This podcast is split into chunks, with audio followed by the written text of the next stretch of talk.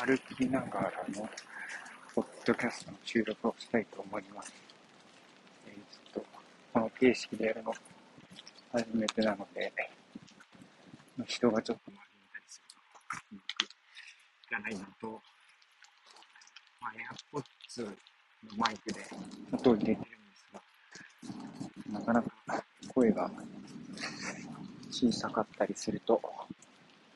うまく拾えてないかもしれませんが、やってみます。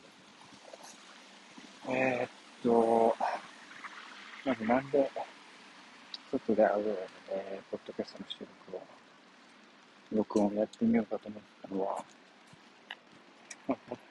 ドキャストの録音をすれば、アウトプットの機会が増えて、えー、まあ、日々インプットはいろいろ、えー、読書とか、ポッドキャストとかやってるんだけど、アウトプットの機会がなくて、えー、まあ、バランスが悪いというか、インプットばっかりになってたので、まあ、ポッドキャストの収録が一つ、いい機会になるかなと思って、であとは、えー、仕事から帰る道すがら、キャスト収録すれば、なんかこう習慣しやすい、習慣がしやすいのかなと思ってやってます。はい。で、えー、そうだな。で、まあ、最近読んだ本とか、関しての感想みたいなのを、まあ、言ってと、今読んでる本は、イーサイトという、えー、自己認識に関しての本を読んでます。そこで面白かったところが、自己認識には2種類あると。で、それが内的自己認識と外的自己認識っていうのがあって、内的っていうのは自分が考える自分の、自分とは何か自己認識で、外的っていうのは、他の人が自分をどう思っているか、外側からのの2種類があります。この外的自己認識っていう、まあ、単語、それ自体が、こう、初めて聞いたもので、確かによく言われることで、客観的な他人からのフィードバック。それも大事だよって言葉は聞いたことはあったんですけど、もう改めて、外的自己認識っていう単語が与えられる、その単語を知ることによって、自分の中の認識として、そういうものとして、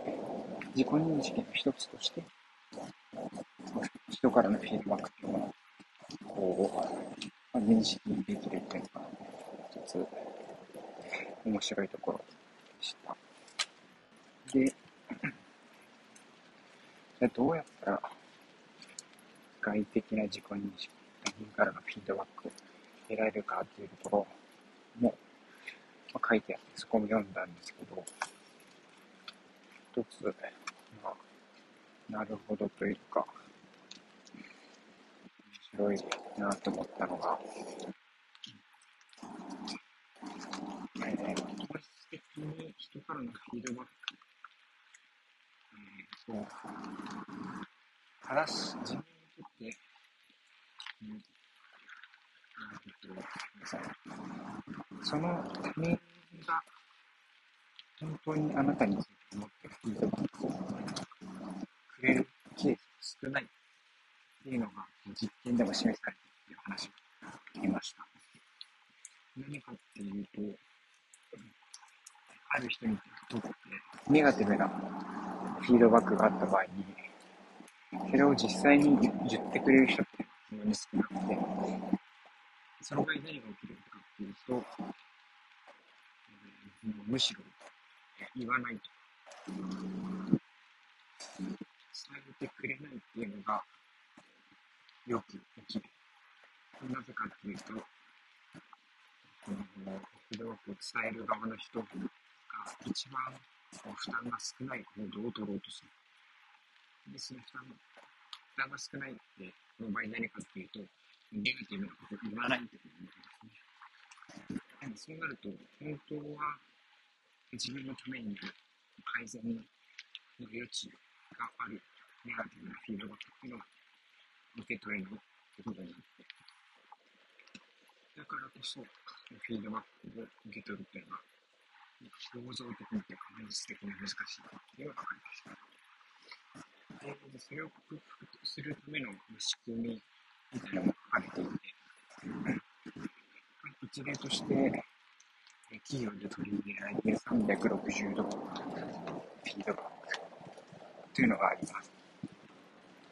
まあ、要はこれは、えー、上司とか同僚、関わらずいろんな人から名前の通り360度フィードバックをもらうというので、これも一つ、えー、有効な手段であるというふうにあります。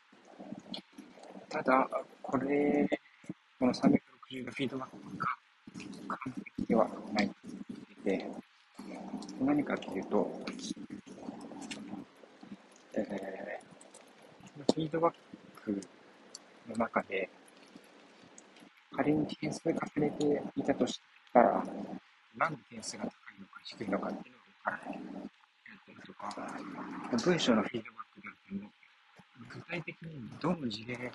対してフィードバックっていうところまで、細かく正確に書かれているケースは少ないと。そうすると、フィードバックもらったけど、一体どの部分を良くすればいいのかっていうのが、結局よくわからなかったりして、まあ、意味のあるフィードバックになってなかったりする。こういう欠点があり得るよと言ってます。で別の、えー、まあ、ポイントとして、これは仕組み化までは全然言ってない話の内容なんですけど、自分の信頼できる人にフィードバックをもらうことが大事だと。要は、量よりも質が重要だと言っていて、まあ、質が悪いってどういうことかっていうと、うとにかく批判をしてくるであったりとか、逆にもうとにかくこう、何でもかんでも褒めてくれる。それって建設的なフィードバックにはなり得ない。だからこそ、自分が信頼できて、自分が、まあ、本当は聞きたくない、まあ、ネガティブなフィードバックもしっかり言ってくれる、建設的な意見として言ってくれる人の意見を聞くのが重要ですよ、というふうになるほど。まあ、とにかく、誰でも彼でもフィードバックをもらえばいいというわけではないっていうのは、こう一つ気づきとして面白かったです。一旦今日はこれで終わってみます。